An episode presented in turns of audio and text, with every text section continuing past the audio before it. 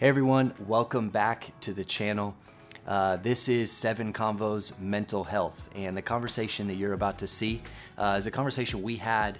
Uh, we recorded um, on a Monday night with our community uh, related to mental health. We had a couple special guests with us uh, Kristen Farley, who is a licensed professional counselor and an adjunct professor at Grand Canyon University, and uh, Pastor Doug Lake, who's on staff here at Gateway in Arizona. He's our Tempe campus pastor as, as well as our relational care um, pastor. And we got some questions from young adults, um, from some people in our community related to this topic of mental health.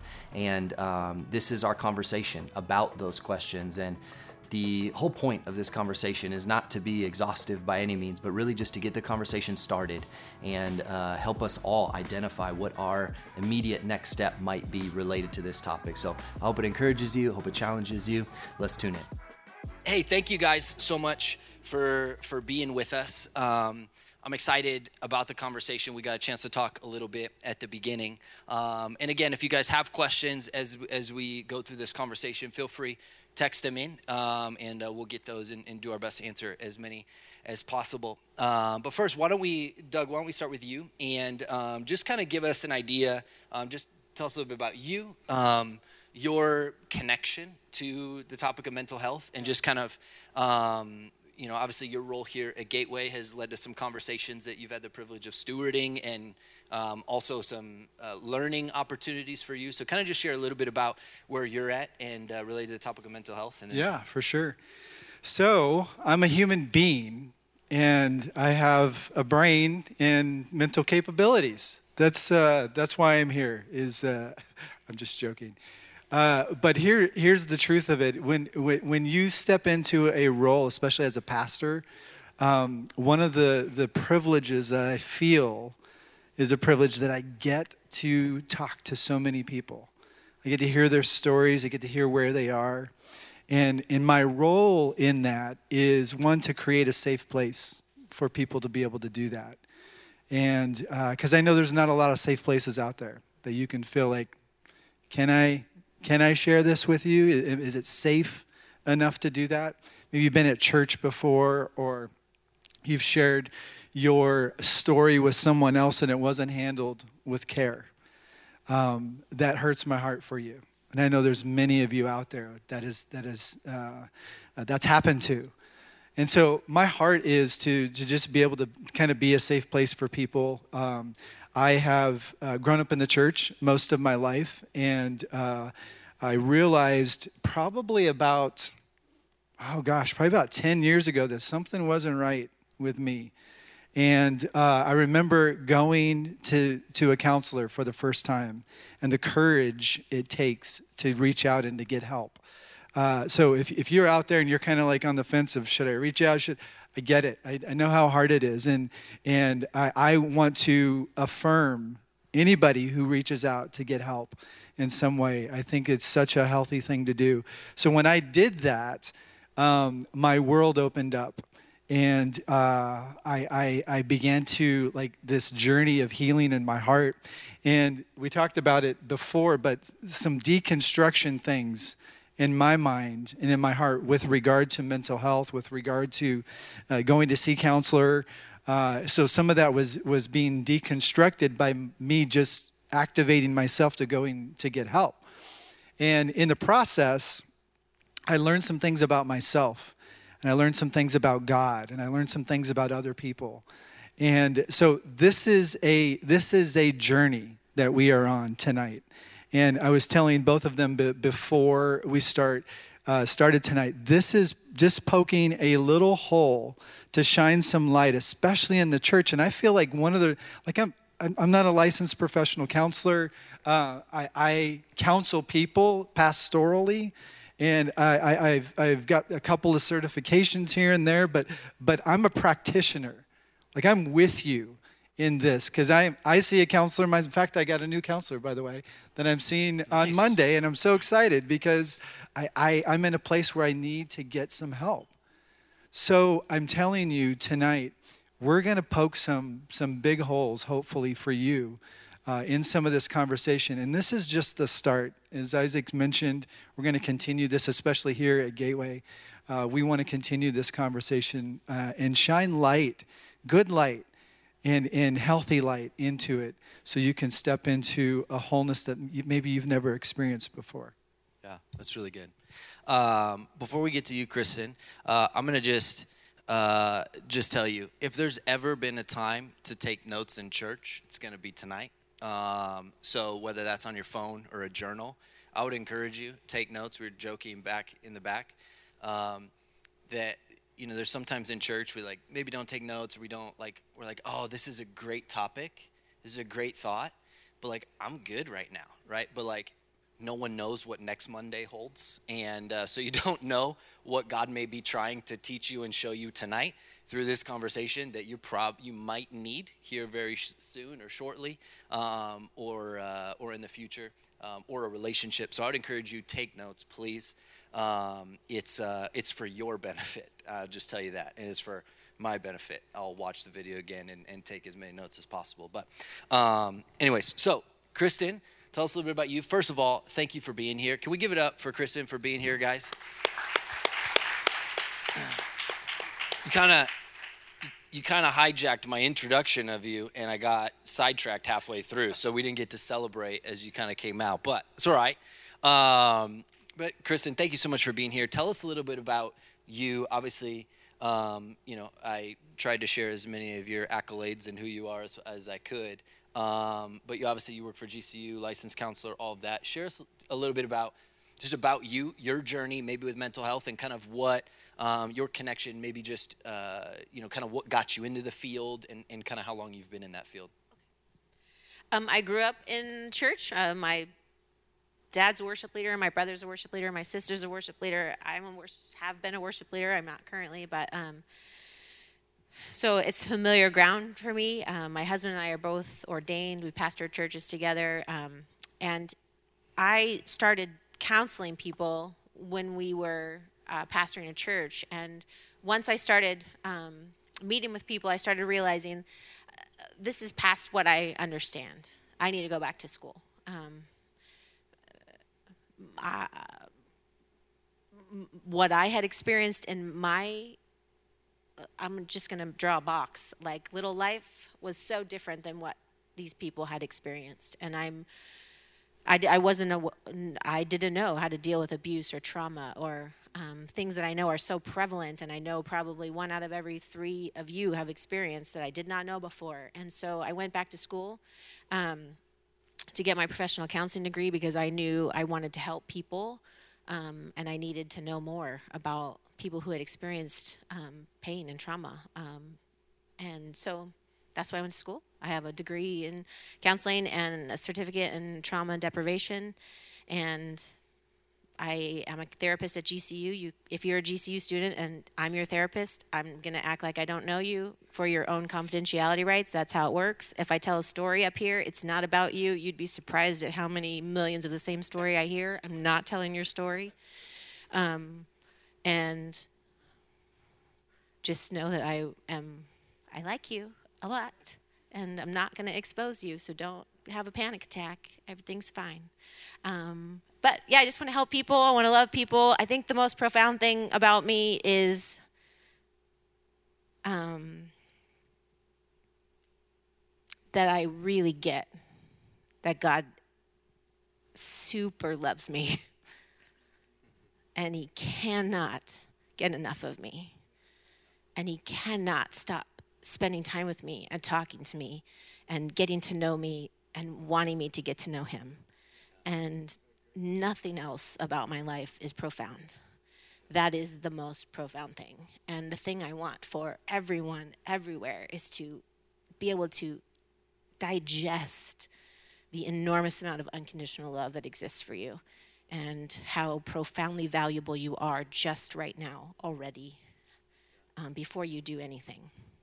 That's huge, and I think that that's a great kind of even place for us to start. Um, and, and maybe not necessarily a place people assume we're going to start with a mental health conversation on, on kind of the love of God in you, but I think there's um, maybe to kind of begin, um, you know, because we were talking and just that everything's spiritual, and but yet there seems to be this this stigma Um, so if we can begin by simply just kind of addressing the the stigma maybe that that exists um, between church and spirituality and mental health, and you know, it's they're not connected. They're not the same. One's good, one's bad. One, you know, like there. I feel like there's a lot of stigmas out there related to mental health, and um, even as we talked about, maybe judgments assigned by simply digging into the conversation of mental health or saying maybe I'm struggling with something. There's like an automatic like label that's kind of like plastered on you, or though it seems at times. Um, so, would you mind just kind of addressing kind of the stigma that we're seeing and kind of what, where you kind of begin with that, your thoughts kind of on that? Um, re- finish this verse Love the Lord your God with all your Heart, soul, mind, and strength. and love your neighbor as. Yourself. So, is your mind in there? We don't know what the word soul means. Nobody does. We've been trying to define it forever. But I think soul means like our feelings, who you are. Like you are not your feelings, sorry, but the things that happen in your life, like the soul, like what you feel about life. Um, so to me, there's no stigma. Like why why wouldn't we want to talk to someone who doesn't need another perspective? Whether you're talking about should I take chemistry or not? Why wouldn't you want to talk about someone with that? Um, and why roommate is really irritating me. Why wouldn't you want to talk about someone with that?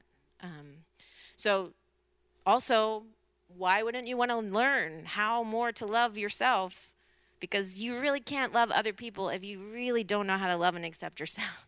I mean, you can, and some of you are doing a killer job at it, but be so much better if you so got how to love yourself first. So to me, there's no stigma. I also have another question. Do you brush your teeth every day? Hopefully. If you don't brush your teeth every day, raise your hand. Write that down. Okay. So we do that because our teeth get what? Yeah, and we call this thing called plaque, right? So then we also go to an additional deep cleaning twice a year that the, our insurance pays for because that is known fact that if you don't take care of them, they will get too much plaque and they will rot and they will fall out. You must maintain your emotional health with at least the same amount you put into your teeth. You must clean off the emotional plaque that you gain every day from every encounter. Someone didn't text you back today, you got some plaque on your heart. Someone didn't invite you to the party last week, you got some plaque on your heart. Let's analyze it. For you got anxious about a test, some buildup in there. Someone scared you, you got some buildup in there. And those are just the little things. Um, not to mention getting abused or violated in some way that's beyond our comprehension.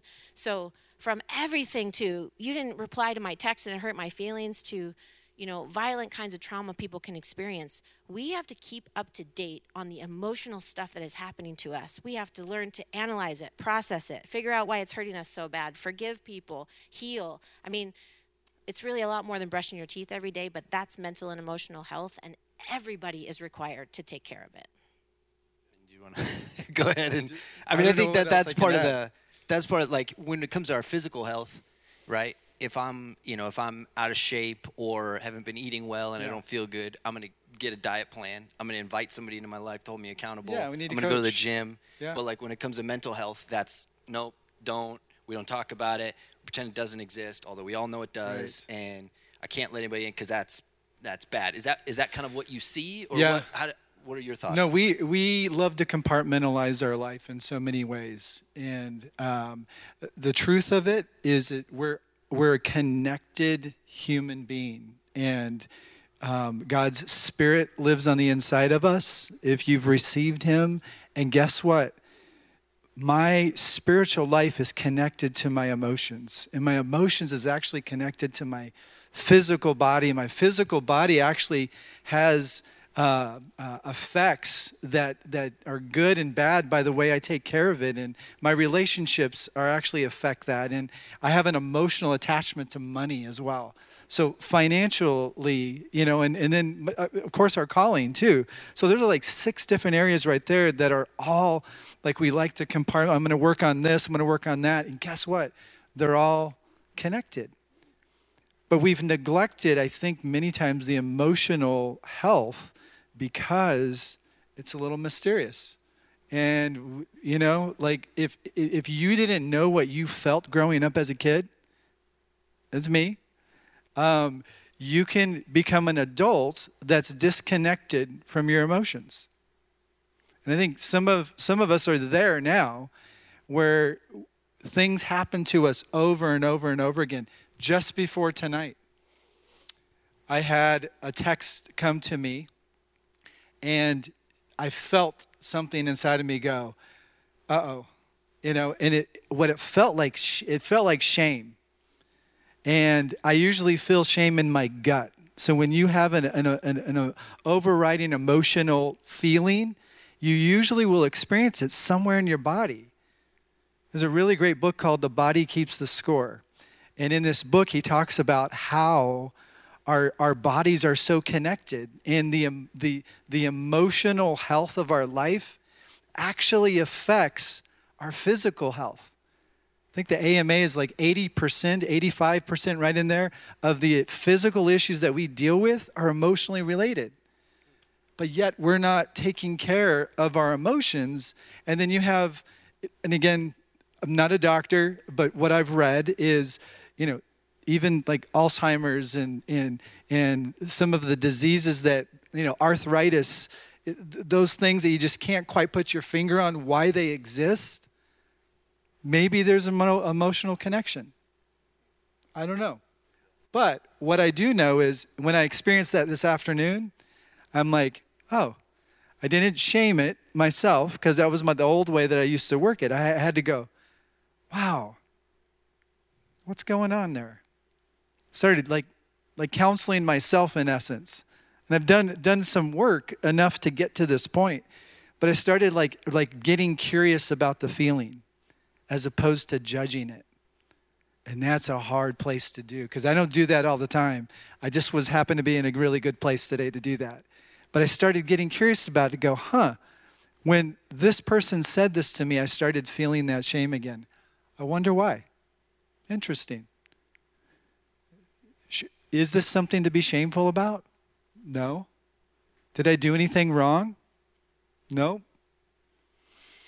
So I had to do something with the shame. So I got up and I went for a walk and um, kind of dealt with it that way. Just kind of kind of get it out because again, the emotion stays with us if we don't get it out.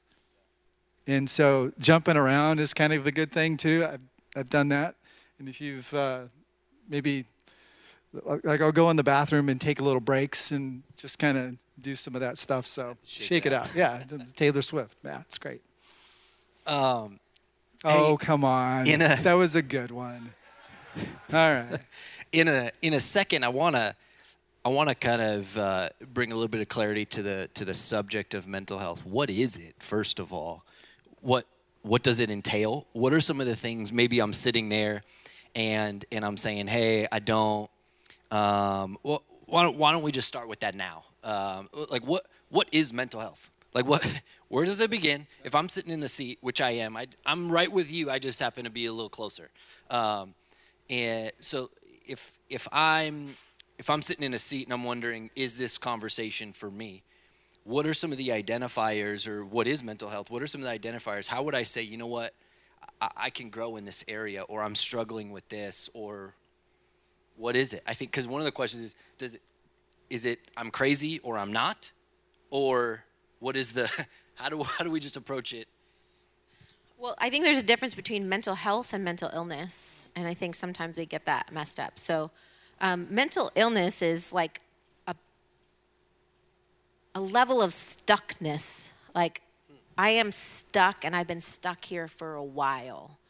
Um, I've been sad and not feeling like getting out of bed for a couple weeks to months now. Well, now we're now we might be in a mental illness, even though I really hate to to use that word because people are bothered by it. But uh, to me, mental health is anybody who has thoughts and feelings, which is all of us. And I'm just going to clarify this that those of you who think you don't have any feelings, I'm, I'm sure that feels wonderful. I wish that were true about me. And also, I'm, I'm, I think there's a, a level of detachment going on there that may be comfortable for you, but it's not healthy. So, mental health is someone who knows how to process their thoughts, feelings, wants, and needs and communicate those thoughts, feelings, wants, and needs in a healthy manner to another human being. So, that's everyone. It's not only some people. Like, if I were a student at GCU right now and I was telling you free counseling, you should go as much as possible right now because it's going to be really expensive later when you figure out what I'm saying and you really need to go. Um, every thought and feeling you have tells you something. And every want and need you have is essential to who you are. And you're designed by God. We, um, I, I used to write songs and I wrote a song like only Jesus, no more of me, but only Jesus. That's that's a terrible lyric. It's not, that's not how it works. That's how I thought it used to work. Like, just get rid of me and give me Jesus. That's not how it works. God stamped his image on your life.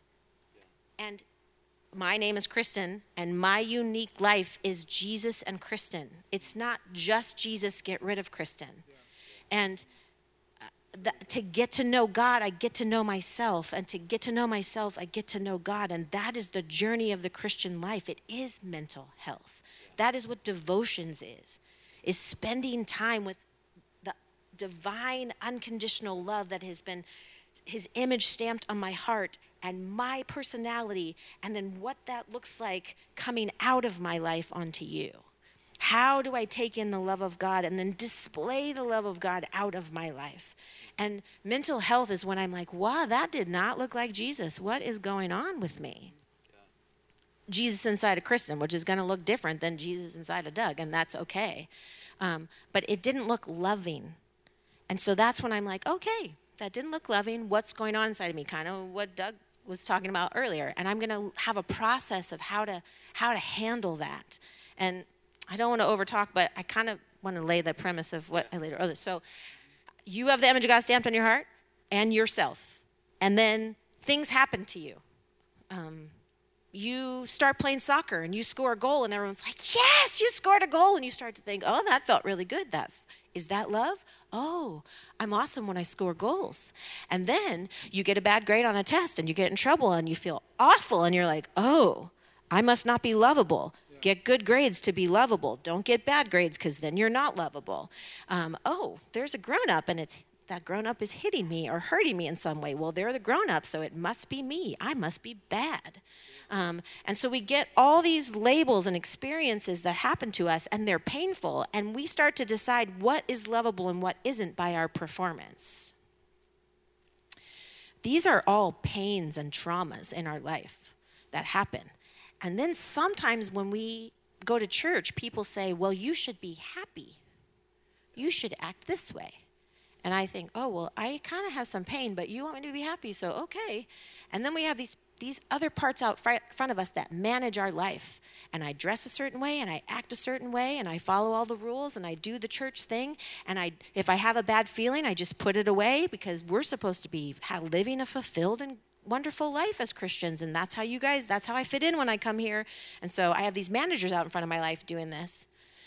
But behind those managers are the pain I never dealt with the pain of only being loved when I score a goal, the pain of being disciplined harshly for something because my parents weren't managing their emotions, the, the pain of being broken up with and told things that probably shouldn't have been said to me. Like, this pain that I'm trying to cover up with this behavior.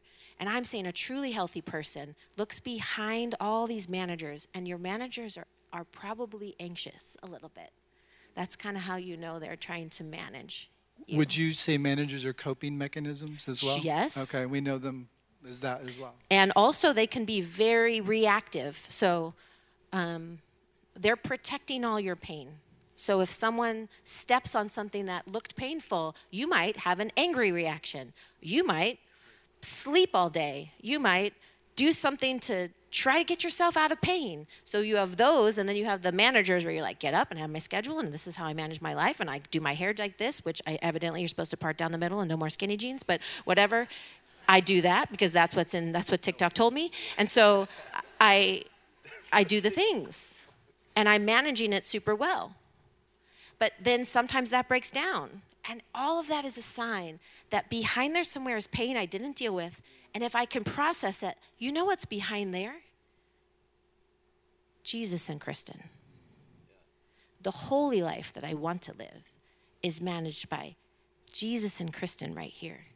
And if I can heal those parts and I can release some of those managers and protectors that are trying to protect me from feeling pain, then the full Christ like life comes out of me. But it's already in me. It's just hidden by some of my pains and all of my managers and protectors that are trying to make me look good to the rest of the world because I don't want to look like I don't have it together. Then the then the projected version of you doesn't need to be when yes. the, when the real version of you is able Absolutely. to kind of come through, but we kind of got to get through the clouds a little bit and that Yes, that yes. haze that's there. Yeah, absolutely. Do you have anything? Yeah, I, I I love that beautiful picture of of yourself and God together in here, and you know I, I read this definition of mental health, and it's I think it's really a, a, a good definition, but mental health is really a radical commitment to reality. If you think about it, um, when I feel anxious, it's usually because of something that's that I'm anticipating happening. Um, worry can be in there as well, uh, fear, so those kinds of things. And when I feel, um, you know, maybe uh, down uh, about something, maybe sad, depressed, it's because of something that's happened in the past. And many times, those things that are that we're dealing with, it- we feel this tension, you know, of, of going. But if I can understand really what is going on now in real time, and that's why processing your emotions in real time is such a healthy thing to do. Much like I did this afternoon, thankfully. Uh, but but if we can understand what's going on and bring that awareness of uh, and and ask you know questions to ourselves, even ask friends to say, "Hey, how are you experiencing right now?" Because I feel really anxious. Am I coming across as anxious? Uh, yeah. Every time you start bouncing your leg like this, yeah, I notice that I, I start feeling a little antsy around you. Any leg bouncers out there? I'm, I'm a leg bouncer. No one's gonna bounce their leg. No for the one next ever hour. bounce your leg.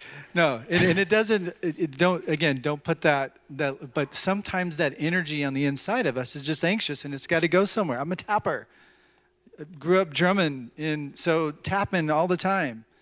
So so that that reality of understanding what is going on now in the moment, I think it really helps us to manage some of those thoughts. And and really, as Scripture would say, to take every thought captive and make it obedient to Christ. Now, there's a theological thing that's going on there, but Yeah, there's a there's a question that came in about Yeah. just taking you know, thoughts captive, and we'll get to it in a second. by the way, you guys have great questions. Like You did. And amazing. We talked about a bunch of them, and hopefully we'll be able to get through this. So, um, one of the things as we kind of dive into the deep end of the pool here um, with some of these questions, and then I'm going to stop talking and let you guys just teach us all how to how to live. Um, but um, but I want to address the safety that is obviously needed um, uh, as we as we kind of discuss this. Um, one of the questions um, that that came through, and I'm going to just read uh, really briefly if I can. I don't have time to read all of it, but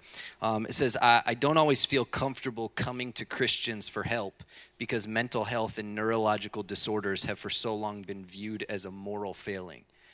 I always I was always advised just to pray about it. When I tried that and it didn't fix everything, I just assumed that I lacked faith and began to doubt my salvation and relationship with God. And obviously, um, there's a lot about that that that we we can we could speak to, and um, I'd love to speak more about that, and what thankfully we have platforms to speak more about some of that. But just it, obviously, there's a sense of not not quite feeling safe in a in a Christian environment, addressing that because of the maybe presuppositions that that some have brought, kind of to to your point, some of the experiences we've had maybe in church with a with a pastor or a counselor or a parent, maybe even.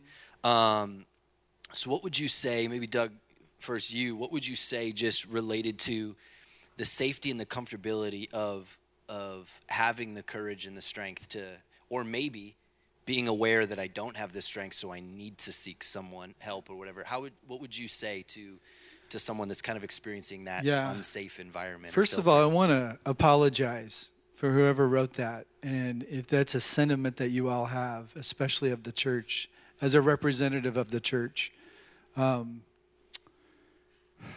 this, this really hurts my heart. I know there's a lot of people that feel this way, that the church is not a safe place. And um, I want to change that. And I think we, as a collective group, can do that. Um, I love the way God has created us. He's created us um, with a thing inside of us called neuroception. And the whole goal of neuroception is just to make us feel safe. Everybody who came into this room, scan the room really quickly. All right, where's the safe place to sit for me tonight? You know, and, and we're constantly scanning our environment because we just want to feel safe. It's our, one of our primary needs. And when you come to church and you don't feel that, um, that that's a problem. And so part of having this conversation is to help create safety in it. Now, the definition of safety is different for everybody, you know, and you know even in disclosures and things like that, if if if you are going to hurt yourself or hurt someone else, I am obligated. I think Kristen is obligated to to to share that with someone so we can get you appropriate help, especially within the church. to keep you safe, To keep and those safe. around you. So even in that, Correct. there's a, Correct. And I think sometimes when we're in a, a flooded state, um, we don't know what's best for us. And so we need that outside help. And, and again, if, if your experience has been, I've been abused by the church, or I, I shared something that was in a, you know, and, and, and everybody knew about it and all of that, that that's not okay. But I will say this it takes so much courage to open up your heart to someone else. And as Kristen said at the beginning of this, imagine a community where we are understanding who we are in Jesus. We're, we're uh, allowing ourselves to get connected to ourselves and our emotions and, and, and, and understanding really what's going on on a deeper level. We're, we're working through our pain, uh, developing um, uh, an awareness of others as well, and developing empathy for others in their pain, not being codependent. Like, this is the environment that I, I dream about and I pray about, and I say, God, help me to be in an, an environment that way. Help me to create that, first of all, with my own life but but what would our life and our our church churches look like if we had this as as our basis that we were operating from the love of God inside of us I- I think things would be different but it goes back to that safety issue is we just want to feel safe and so it takes a lot of courage to reach out and to get the help we need did you want to add anything? Well, to I that? just think that if someone comes in, the last thing they should feel from a Christian is judgment. yeah. I just think too often that's the first thing they feel.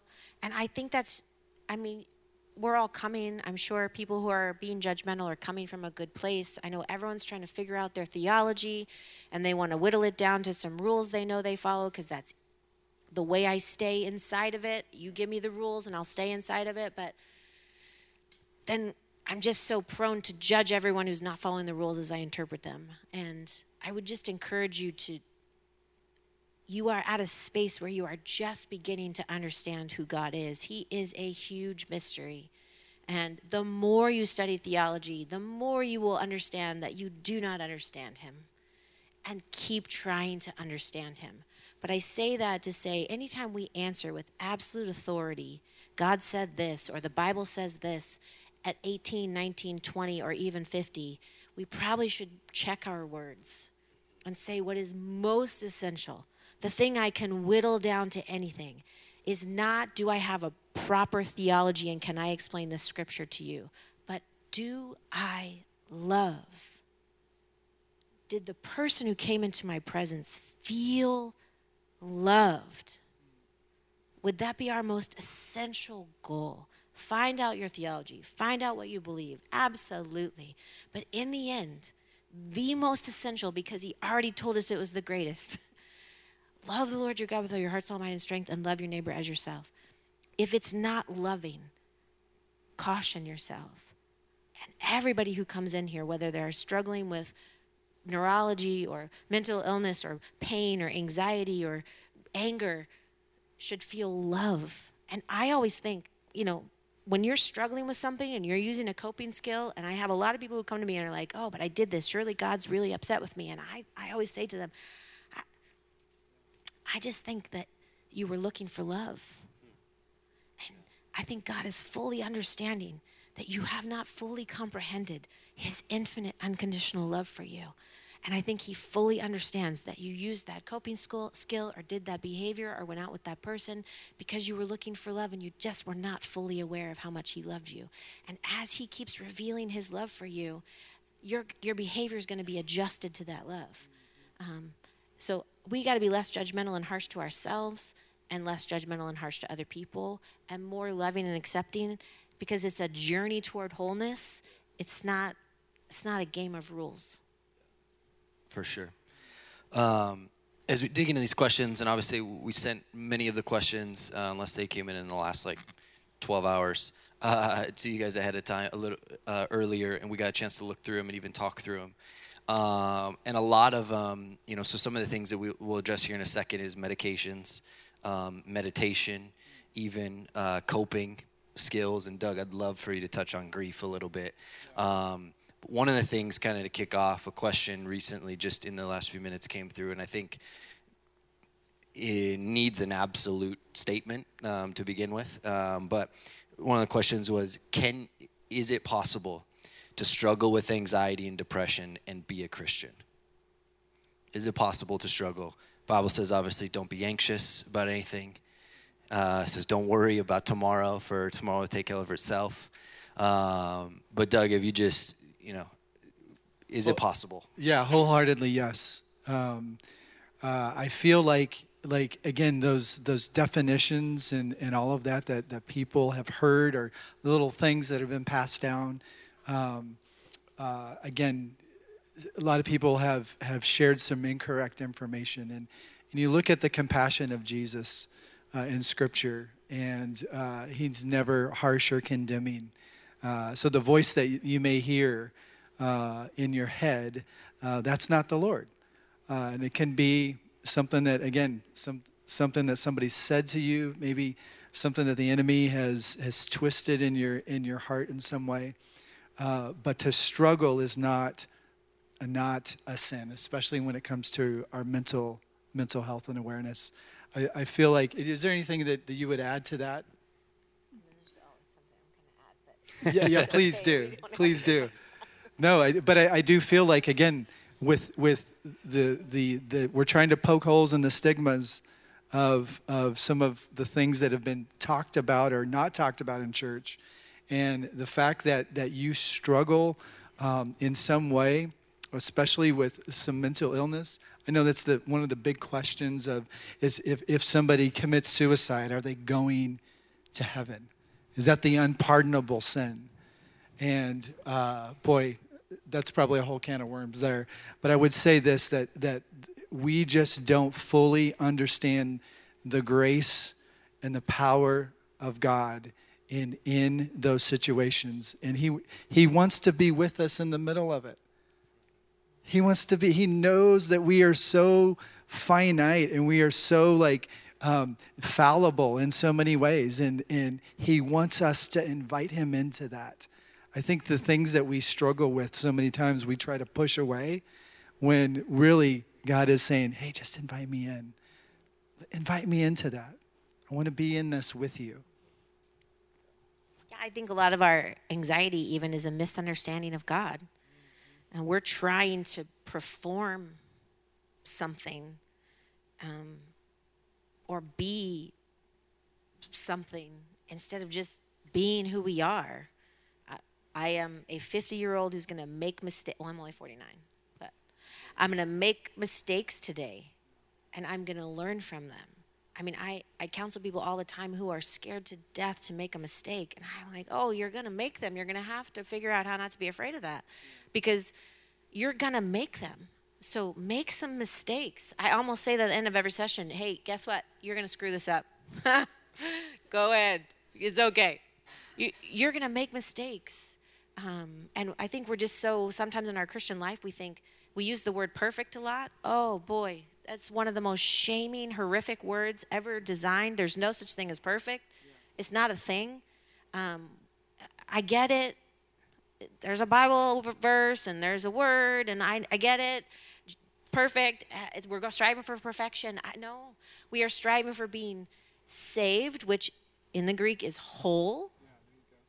We are on a journey toward wholeness, which I think is watching our protectors and managers, healing the pain behind them, and then living out of the wholeness as we become healed and whole, not striving to be perfect. And so I think our striving to be perfect makes us anxious. And so now your faith is telling you you can't go to counseling, but you have anxiety because of your faith. Do you see where we're all messed up there? Yeah. Like we just, and then you just need to come sit with someone, and I need to tell you over and over again there's no such thing as perfect. You're going to make mistakes today. And guess what? God loves you just the same. I, I want to say one more thing. Here, here's one of the things that I think is so helpful to understand, especially in our growth and development. You, you use the word perfect, and there's a scripture uh, that, that says, Be perfect as I am perfect. And if you look at that, it's, it's actually mature. And, and there is this maturity that God wants to grow us in in so many different ways. And I will say this growing up um, as, as kids, our parents did their best parents did a really good job with some of us. And with some of us, they didn't do such a great job. But they were doing their best. So, so to, to go into counseling and to, to kind of go back into your past, that's a healthy thing to do. Because here's what the truth of it is. And again, we have to deal with reality. We didn't get everything installed properly. Our ability to trust and bond is such an important piece of how we deal with relationships with others, with God. And if we don't don't like get that installed properly, the ability to trust and connect and bond to other people, guess what? We're going to have relationship issues. And it may not show up until 5 years into our marriage. Like me. So you got to go and get help so you can learn how to trust because what does that do? It develops and expands my capacity to grow and to, to, to trust and to love. I need to continue to grow on how to have healthy boundaries. Any Enneagram 2s out there? Come on, I know you're out there helping people out. It's great. yeah. So so here's the deal. Boundaries are just limits and they're, they're healthy. They, they want, they, we need to understand our value. And I didn't understand my values for many, many years. And my boundaries were non existent. And the ones that I did have, um, I had no consequences to them. So they were really just kind of threats in essence. So if we can grow our boundaries and develop a, a better way of trust, guess what? Our character grows. Our character grows. And guess what? we're going to be more mature. And I will say two more things. We have to learn how to integrate. Like, integration is this ability to handle both the good and the bad of life. In church, we are horrible at dealing with negative realities. Like, like, like we can't, like, we have to spin everything positive. And anybody done the strengths finders? Okay, one of my number one strengths is positivity. The last time I took that, that was before I've done some of the pain healing that, that I took place. But guess what? I use positivity as a means to not deal with negative reality. Yeah, it's And almost it's almost not okay to say it just stinks. It was Like life just stinks me. right now. Like it's it's like we're not allowed to say that. Which almost. is uh, one of the most loving things, and what I would tell you to say if a friend comes to you hurting, do not give them advice. Do not try to fix it. or a Bible verse in five seconds. Oh, the one we've been rehearsing for. Do not say a. Bible verse to them, please. right away. Listen. The most loving thing you can do is listen. And when they're done, you say, Is there more? Tell me more. Can I just be patient and listen? And then after that, do not say, "Mm, that's going to be a whole nother night of dumb things we say to people who are hurting. But I'll just say the one right thing to say is, I'm so sorry it hurts. I care that it hurts. Is there something you want from me? Because they don't want advice, is my guess. If they do, they'll ask for it. Don't be so inserting your advice. Well, I just went to theology class and I know exactly what to say to you. Like, I know what you stop it. need. Stop it. That's not loving. Yeah. Listen, do you want me to hold your hand or do you want me not to be near you? Would you like me to just sit with you while you cry or would you like me to leave you alone? Ask, listen, care. Care that they're in pain. And Don't will think say this, you know men, the solution. we feel, we feel. You know, we talked about eh, that everybody has feelings, and you know, hearing Christians say, "What else do you need? You need to cry." You know, a, a dude talking to another dude. Okay, it may not happen that way, but I would say this: that as as men, we need to get and understand what's going on inside. That is one of the most healthy and manly things you can do is to understand how you're wired. But we distract ourselves like like and we don't want we we cope, get our phones out. I don't want to deal with this. Yeah, what So what are some of those? Because I think there's a lot. Like there are times even when I went to you know I had an opportunity to go to a um, you know U, UL recent. Uh, Ultimate well, Leadership, seems like yeah. recently, but it's with COVID, everybody just skipped a year. Yeah. Um, but uh, you know you you learn like some of the times it's it's I didn't even know those feelings were there Yeah. until somebody was like, hey, like that's a coping mechanism. What's it connected to? And you kind of start digging in and realizing. So, what are uh, you know? Maybe doesn't necessarily need to because I think there's some really there's some big time questions that are coming in right now. And um, but what are some of the coping mechanisms that you see that might just what do you notice? Okay, we never answered the question about medication. Yes, it's okay to take medication. Yeah, I was literally there just are about to- neurological and go. chemical things happening in your brain. People with ADHD, you have a smaller anterior cingulate than people that don't have ADHD. So we cannot be expected with ADHD to slow things down and process things with someone who doesn't, because we have a different size anterior cingulate in our brain. So there are chem- that's just one explanation. I could give you a million, but there is something chemically going on, and I took Zoloft for a period of time in my life where my anxiety was very high. All it did was let me see below the clouds so I could see a little bit more clearly. And then I saw my therapist and worked through it, and then I went off of it. It's it doesn't have to be a permanent thing, but it should never be a shameful thing. If you are like not coping because you were like, uh, like ramped up all the time with anxiety, please do yourself a favor. Like let have some assistance. Get those clouds down enough so you can see clear enough to work on the issue. Because sometimes we're just either too sad or too anxious to even get to the issue. So, yes, use assistance. Now, the other thing in terms of um, uh, coping skills, most all of us feel anger. Only in church we call it frustration. Um, if you will read the book Emotionally Healthy Church or Emotionally Healthy Spirituality, you will see that we all have an iceberg, and the top of the iceberg is frustration. And then we don't want to say we're angry, but you know, because then we point to the scripture that says, don't go to bed angry, but we're also mistranslating that. By the way, it says, don't, when you get angry, so you're gonna, um, but don't be divided or separated from other people. Don't allow your anger to get you into division with God or division with other people. So, scripture is not always at first sight what it is. You have to know the context, you have to know the language, you have to know more. Um, but beneath your anger is probably something like shame, fear, pain, um, or guilt. So I'm just going to describe those really quickly. Shame says, I'm either not enough or I'm too much. I would guarantee 90% of you in this room feel not enough or too much throughout any given day. That is called shame. And if you believe what I said, that God has stamped his image on your heart and he loves you just as you are, you are neither too much or not enough. You are enough, just right and you are in the process of growing and healing. So shame says you're not enough or you're too much. Guilt says I did something wrong, but I can fix it. That's actually a good feeling. I don't mind having guilt because I did something wrong and I can fix it.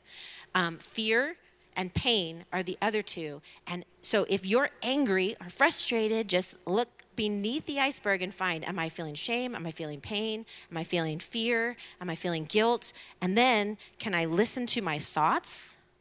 Because they're not always true. And I know in church we try to say, well, the enemy's putting that thought into my mind. You can say it that way, or you can say, I'm having the thought that I'm not enough. Well, I just gave you the answer to that. So we answer that thought with what I know that I am enough. So even though I'm feeling shame and I'm having the thought that I'm not enough, I know the truth is I am. And then I can assess what I want and what I need, which is essential. The healthiest people know what they want and what they need, and they ask for it. They don't demand it, but they ask for it. What I want is Chick fil A. And you can say, What I want is Pita Jungle. And either we can both go separately and get our food and then eat together, or I can say, Even though I want Pita Jungle, I'm willing to go to Chick fil A with you, but I have to know what I want, even if I'm going to sacrifice it. But most of us think it's selfish to know what, what we want, then we don't know who we are, then we get married, and we have two people who don't feel like they're enough and don't know who they are, trying to suck the life out of each other, and nobody has anything to give. So find out who you are, find out what you want and what you need, Believe that you have the whole unconditional love of God manifest in your life. And that if you, as you heal and grow, you become your own whole person. And then, if you want to get married, you don't have to. It doesn't complete you, it doesn't make you any better than people who aren't married. It's just another thing we do.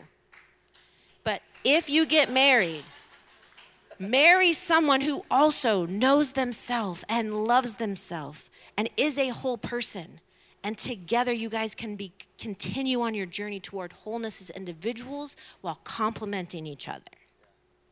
So great. I would add one thing to that. The anger um, is underneath too. Many times anger is disguised as sadness or loss. And i would say this.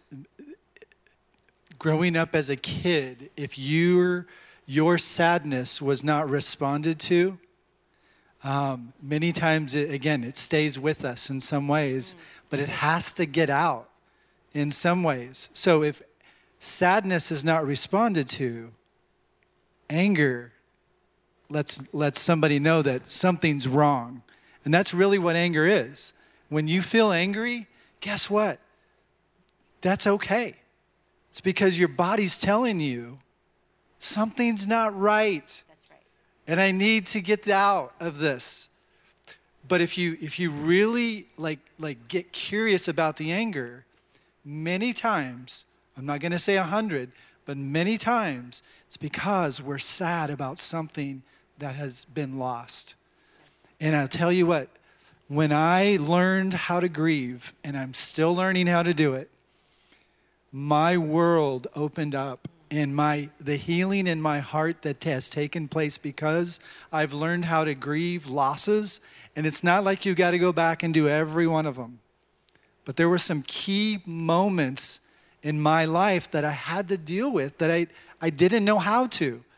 So I went to a grief group. I read some books on grief. I actually did some exercises and realized there was a lot of hurt and pain because of the loss that I had experienced in the past. So, grief is another element that, that if we can grow and learn how to, to grieve properly, our mental health is going to get clearer and sharper in some of those things that have been weighing us down, especially if you've been depressed. Some of that is connected to some of the unprocessed loss that you've not, ex- not been able to, to expel. And being sad is not unchristian. Yeah. Like, I- I think we're just faking it if we're acting like we're not sad because every day something happens that I don't want to happen. And I have to grieve it. And every day something doesn't happen that I really wish would have happened.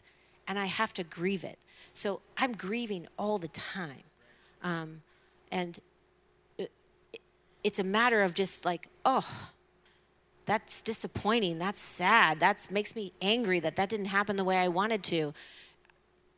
Shake it off, jump up and down, cry a little bit, whatever your thing is, but let it out because if Share you, it.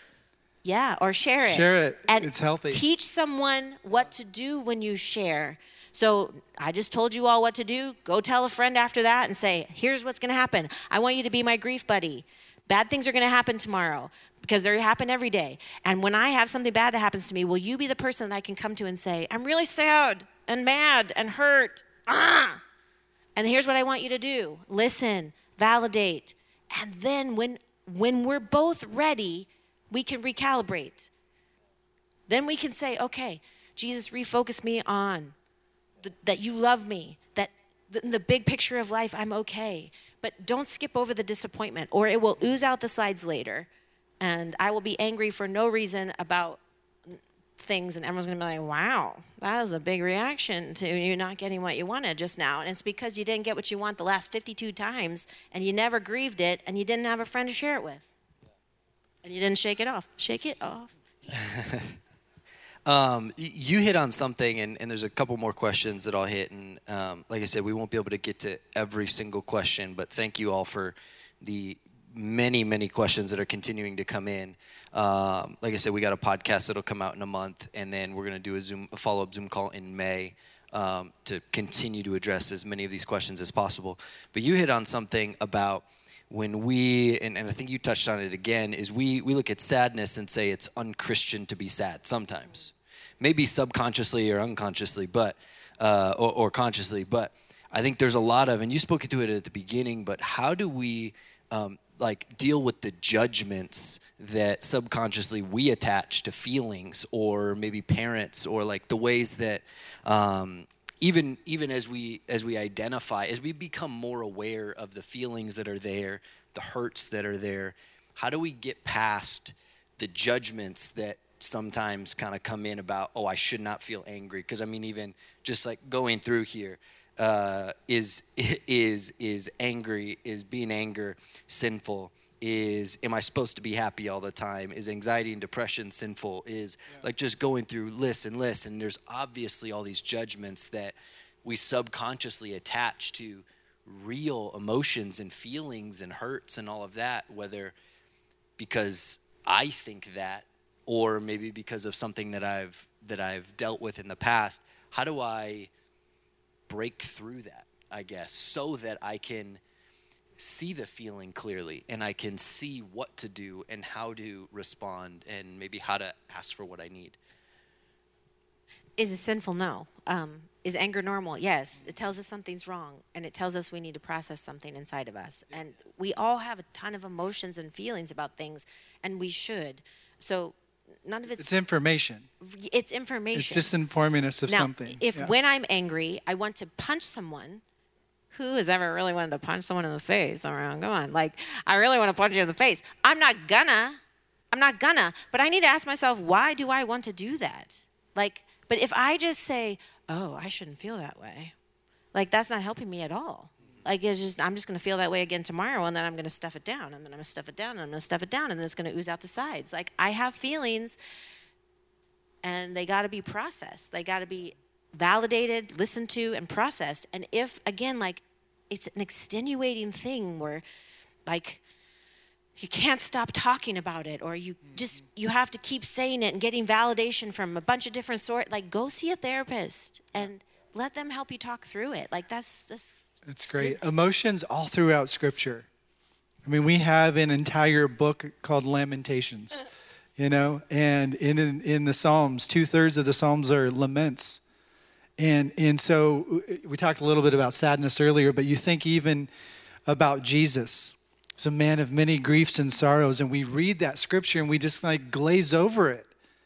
But think about it. He's showing us how to, to, to grieve and to, to experience our loss in real time. If you look at um, in the garden, one of the, the, the most like like most excruciating times of his life,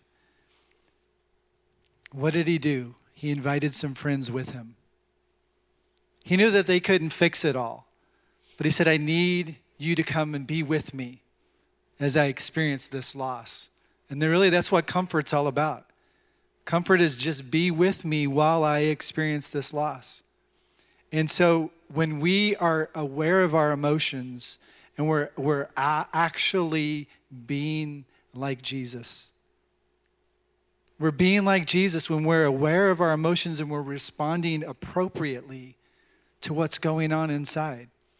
And, and I'm telling you, if we can grow a community that is so emotionally healthy and connected to ourselves, guess what? We're going to be connected to each other. Not to try and fix them, but to empathize and, and help along the way and grab their hand to say, You're not alone. You're not alone. I've felt that before. And so I, I didn't answer your question. Did I? Does that answer your Well, you question? I- said I coping think it- skills. yeah. Share it with a friend. skills. Go for Yeah. a run. Running Yeah. is one of the most healing things you can do. Um, talk about your problems to yourself and Jesus while you run is super good. Um, go do something fun. Eat some ice cream. Not all the time. That can't be a solution every time. But sometimes that's the solution. Is it not? I have to Come eat some on, ice cream Sharon. sometimes. yeah. So, but you have coping skills. Journal, writing out what you think. Up inside of here, your brain gets all kind of muffled and confused, and one thought's fighting off the other one like a pinball machine. Write it down. You will see it so much more clearly. I know everyone's like, oh, I'm not going to journal. That's so annoying. Please journal. I know it's totally annoying, but you'll be so glad afterwards because you can see your thoughts outside of you and see they're much smaller than they were being inside your head. I- uh, one more yeah, thing, I call it dump journaling and just free Yeah, flow. this is re- I free flow. totally you know, um, 15 minutes. Set a timer. Wake up in the morning, and again, you, you, you may be late for class or whatever. But if you do it in the evening, whatever. But just free flow thought. Do not, do not edit your thoughts. Just write it out. And I've done this, and all the things that come out. It's so great. And and allow yourself to like just like write as fast. It doesn't have to be pretty, but get it out. And then you can rip it out, throw it away, you can burn it, whatever you want to do. But by getting it out in a healthy way, that is a healthy way to deal with your emotions. And I will I, I happen to wear this just for tonight. And it's just simply says, dude, breathe. And I made this shirt for me um, to remind me that I've got to I've got to breathe.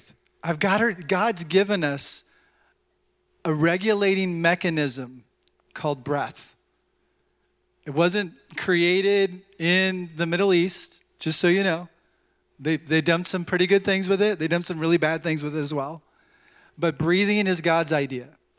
In fact, Job says that the breath of God is the Spirit of God. And when, when God made man, he breathed into him the breath of life. So if, if you've ever seen me in counseling, um, this is one of the things that I'm going to have you do. Because you just got there and you're like, I just got out of class and uh, or I just got off work or whatever and traffic was crazy. Okay, so here's what's going on. I've got this, this, and this. And I'm like, hey, hey, it's okay. Just just breathe. Let's take a take a moment. Because what happens is we get into our amygdala, which is the fight, flight, freeze, you know, response. And when we breathe, it actually moves us to our prefrontal cortex, where we can reason and think and be creative and process and all the, the things that, that we need, especially to like understand what's going on. So breathing is a really good practice to get into. I do it most every morning. Did it 10 minutes this morning. It And it's so why can't it be our devotional life? Oh, come on. I mean, because Tell it. we like to, you know, go through our prayer list and read all our scriptures, and we can be so disconnected from ourselves and God doing the business of God. What if we just sit and breathe? Breath is pneuma, spirit is pneuma. Same word. So let's breathe together. Everyone, close your eyes. I want you to imagine the unconditional love of the Holy Spirit. When your breath enters through your nose and your mouth, it goes through your brain and into every blood vessel, which goes throughout your entire body and fuels your organs. And as you take another breath and you imagine the love of the Holy Spirit, the breath pumping through every blood vessel and every cell, through your brain. And one more time, the love of God in. Loving me, accepting me just as I am. And breathe out everything else.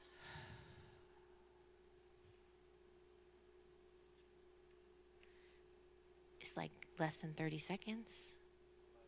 You can do it in the morning when you guys bow your heads to pray and you're trying to come up with something magnificent at the Chick fil A table with all of your friends. Just say, let's breathe. Let's not come up with any fancy words. Father God in heaven, whom we love so deeply, with all of your majesticness. Just breathe. Let's let the love of God infiltrate our brains and fill our blood vessels and pump to every organ his unconditional love and grace. And now I'm going to eat my french fries. See, he wants to be in those moments with us. If you slow down enough to be present with yourself and understand where you are in this moment,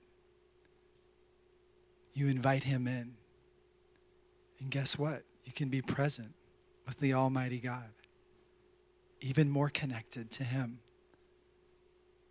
Being able to be present with yourself through breathing allows me to be more connected to God in the moments throughout the day, in the mornings.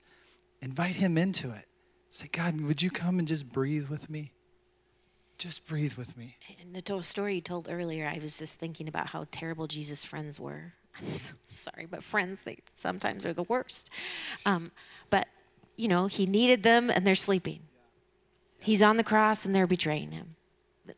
Jesus knows everything about betrayal and rejection and being left behind and not invited and not included and being called by the Pharisees and Sadducees all kinds of things. Well, here is the Son of God who has perfect love for us and who we model our lives after. And he suffered all of these things. So as I'm breathing and I'm taking in his love, I can also say, I'm feeling a little bit rejected today.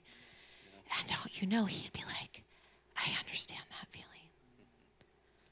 I'm feeling a bit betrayed today. Yeah, that one really hurts. How can I be with you in that? he's he gets it and also he's okay if that's not enough and you want to bring a friend in to help you get it too and also if you want to bring a therapist in but be with him don't perform for him be with him That's really good. Um, want to just hit one more question here as we kind of wrap up tonight and uh, kind of just create a space here in a second. Um, as we as we kind of just talk through some practical steps we can take to get healthy emotionally. Uh, maybe it's a resource that, that you're aware of that might be helpful, um, a practice, and any other practices that may be helpful.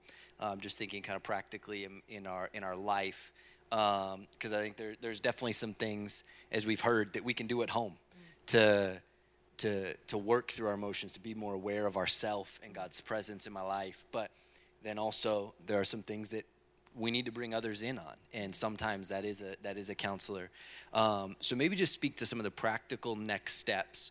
Um, but before you before you say that, just kind of really quick your your thoughts on one how important is is seeing a counselor because um, some of the questions are even based on my job. I don't feel I don't feel like I should see a counselor. I mean, you even so. Doug is our pastoral care pastor. He's seeing a counselor on next Monday. Um, so just if you feel like, I mean, that's you know, is it? Am I allowed to help people if I need help myself? Uh, I think you know anyways, we can speak to that. But just how important is it that we do see a counselor, and what is what what ought to be the role of, of faith in that counseling appointment? Is it is it important to seek somebody that's maybe a faith based counselor, or we've talked about character based counseling, um, or you know, for lack of a better term, secular counseling? I don't even know like how just what, what's the role of faith in in therapy? How important is seeing somebody um, for those who might feel um, scared to see someone, scared to say, I need help. Um, kind of just maybe speaking to the importance of it or, or, what your thoughts are, and then the importance of, of the role of faith in, in our counseling um, as you kind of talk through some practical next steps for people. Well, um, finding the right counselor is hard. Some you might go and be like, "Ah, that's not it. That didn't fit for me." Um, so try another one because some counselors are good and some counselors aren't that great. And so, just like in any profession or anything, um, so go 100%. Go see a counselor, but find the right one for you, and that may take a couple trial and errors, or asking some friends, or finding out from some people who see a counselor that they really respect and like. Um, but yeah, do some research. But if you go to GCU, you every single counselor there is phenomenal. Um, so you should just go. Um, but if if you don't and and you need another resource, I I learned how to be more unconditional in counseling school than I did in church. Um, I didn't realize I was not unconditionally loving people until I went to school to be a therapist, and my professors taught me to be more unconditionally loving to people. So um, I guess I'm just saying it's possible that just because a, therapist doesn't say Christian biblical therapist under their title, that they also could produce unconditional love. Um, so I'm just trial and error. Can you? There's a, a, resource called Psychology Today. If you didn't know about that, but you can go on the website called Psychology Today, and you can type in your area, and you can. There's a bunch of drop downs and filters, so you can pick Christian, you can pick, um, you know, female, you can pick whatever uh, you want, and then a bunch of therapists will come up, and you can see their picture, and you can read their bio, and so research it, look it out. You mentioned the book emotionally healthy spirituality um, emotionally healthy. Yeah emotionally healthy spirituality. Spirituality Pete is a great Scazzero book. is his name? Yeah. Yep. and we're going to be there's there's some of these resources we're going to be texting out the links to a lot of these resources and some yep. others here. Um, we're also going to try to get some of these resources to be able to provide so um, but one of my favorite books is called don't forgive too soon by yes. dennis Linn. um, it's the, and then the, they have a Don't series. Don't judge the book books. by its cover. Uh, the book has the wor- the so funniest good. little felt type art in it. So don't get distracted by the art. But yeah. It it's a book that counsels you through forgiving someone all yeah. on its own. There's an exercise at the end of each chapter. It associates grief with forgiveness, and, and it's so biblical. It's so uh. beautiful and biblical, and you will learn so much from these three people who write "Don't Forgive Too Soon," and every other book they write is phenomenal Jesus loving people that have produced books that walk you through healing. It's amazing. Yeah. I, I would recommend Changes That Heal. If you've seen me, you may have that book. Uh, but I will tell you this one of the reasons why I like it is because it's character based. And uh, to me, I want to build my character because when I build my character, I actually expand the capabilities to, to um, meet the demands of life. Some of you are in a really pivotal moment of your life where the demands are getting harder and heavier. You know, uh, school transition from high school to college is that's a that's a big transition. Transitioning from college into young adulthood in your own life and all of that. That's a big transition. Maybe you're getting married, big transition. You need to continue to expand your character because this side of heaven, we're going to continue to grow. We have to continue to grow if we really want to become, I feel, the people that God's made me to be. And that's what wakes me up in the morning. My God, I, I want to be who you've made me to be. And so I spend time with Him and I listen to Him. And I would tell you one practical thing, and we've, we've said it before just start, if, it, if three pages or 15 minutes is way too much, just do one page of journaling tomorrow. Just try it out. Open up your heart to the Lord, open up your heart to yourself, and then invite God into that. And, and so I'd, I'd, highly recommend reading one of these or all of these books or whatever, but also breathe. Such an important thing to, to breathe, invite the Holy Spirit into that moment. Ask Him, what's important for me to know today? Just take five minutes. We did it for 30 seconds, and I think all of us could say, that was actually kind of cool. That calmed me down just a little bit. Try it for one minute. Do it before you go to bed tonight. I put my hand right here and on my belly before I go to bed and I breathe. Sometimes I breathe myself to sleep. But I'm telling you, do something. Reach out to get help. Let me say something about our resources. You can go to, to care.gatewaylife.com. We do have some resources on there. We actually have a, a document on there of how to, to find a good Christian counselor. So you can look under care services in, in the resources and, and kind of read that. It may help you. Um, we have some some you know, grief tools. We have some um, a, a, feelings wheel, which is really good. Print that bad boy out and have that in your journal uh, as you're writing, so you can start to articulate and name the feelings you're feeling. Because if you can name it, you can tame it, as they say. But but you have to know what's going on inside. So there's there's some practical resources on there, and um, thank you for listening to us tonight. Yeah, that's great. And um, you know, like, like we said, we're gonna there's gonna be some more follow ups um, coming up. But like you said, care.gatewaylife.com. There's there's even um, counselor referrals on there. People that we've seen as a staff, people that we have physically gone and had sessions with. And again, once again, it's okay to they go cost. see someone. Yeah, they do cost. They cost. And there's some there, there's you know there's some questions um, uh, that that came through just about cost, and I'd be more than happy to to talk more about that with some of you if you do have questions or anything like that. There's also sometimes I just need to meet. Uh, I, you know, maybe maybe it's not something I need 10 sessions for, but just even being able to kind of take that one next step might just be meeting with somebody just to talk about where I'm at right now. There's We some opportunities Yeah. um, on that care.gatewaylife.com to sign up for a session to talk and to kind of even just kind of get an idea of where I'm at right now so I know what my next step might be. Um, there, there's some available sessions on there that you can schedule um, with members of our staff and our, in our care team that's here. Um, but all of those are great next steps. Um, for each of us. The important thing is that there is a next step for each of us. The question is, what is it for you? And um, so, hey, like I said, we're going to continue the conversation over the course of the next um, couple months. Obviously, we'll be here till 1 a.m. if we really try to get through all these questions. But um, hopefully, you were able to get some value and, and, and learn some things and, and even just become more aware of where you're at right now. Um, but uh, but Kit, thank you so much, um, Doug, for being with us and, and Kristen for um, your wisdom and just um, connectedness to the topic and just helping walk us through. And I think hopefully, if you've learned anything tonight, it's we're just more aware that it's it's an issue and it's something that we all need to grow in. That being healthy mentally is just important, and it's something we should all um, strive to be more healthy in. And um, I think one of the things that I'll kind of end us with is I think if you've heard anything, it's many of these practices and seeing someone and all of that. The reality is, it's best done when it's preventative, right? When we when we're ahead of it and just you know what, I'm probably like if I just let myself go, not maybe going to grow as well as I should. And so maybe I just see somebody to kind of walk through life with.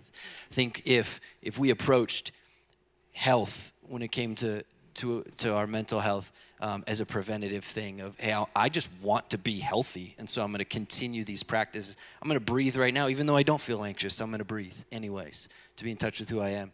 Um, it that may be your next step as well is just understand that, that a lot of these things that we're talking about when we can get out in front of things um, you know we can see it can it can it can really help that journey that we're on so thank you so much for being here with us say what go for it you want to yeah there, there's a question really that, quick. Um, yeah. And I've heard people say like yoga or mindfulness is not Christian, and so yeah, meditation. Yeah, yeah, yeah, meditation. Was, well, meditation is in the Psalms. David told us to do it, uh, so it's very biblical. And what we just did, breathing, that could be considered mindfulness or meditation.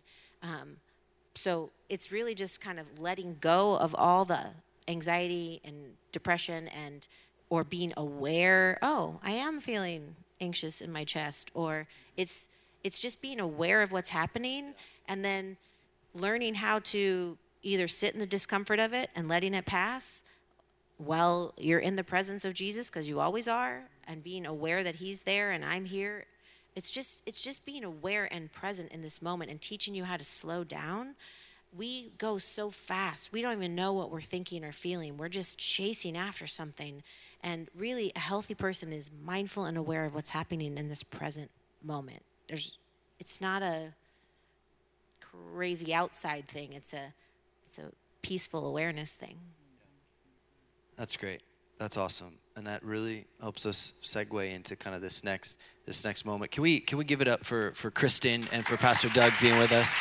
Thank you guys so much. I hope you took some notes. I hope you enjoyed that conversation with Kristen and Pastor Doug. We were so thankful that they were able to come and share some of their wisdom with us. Uh, as we talked about, this conversation is not meant to be exhaustive by any means. We understand uh, that in 60 minutes, 65 minutes, we're only scratching the surface uh, when it comes to this topic of mental health. And uh, we want to demonstrate that. And so we've got um, some follow up podcasts that are going to be coming out related to this topic with all of the questions that we weren't able to get to um, in this conversation. And uh, so stay tuned for that. Um, you can check us out on Spotify and Apple iTunes. All of those links are going to be in the description below, as well as the resources that both Doug and Kristen mentioned are going to be linked in the description below books, websites, counseling services, all of that kind of stuff. Stuff to get you started. And uh, once again, I just want to let you know and uh, encourage you to, to take the time to think what might be my next step when it comes to the topic of mental health and this conversation. Because again, as we learned, one of the best ways to get out in front of these issues is really to understand that um, that stewarding our mental health is is a preventative issue more than anything. And the more that we can care for and steward our health when it comes to uh, our mental and emotional and all of that, uh, the better off we'll be in the future. So we love you guys. Thank you so much for tuning in and uh, joining us on this conversation. We'll see you soon.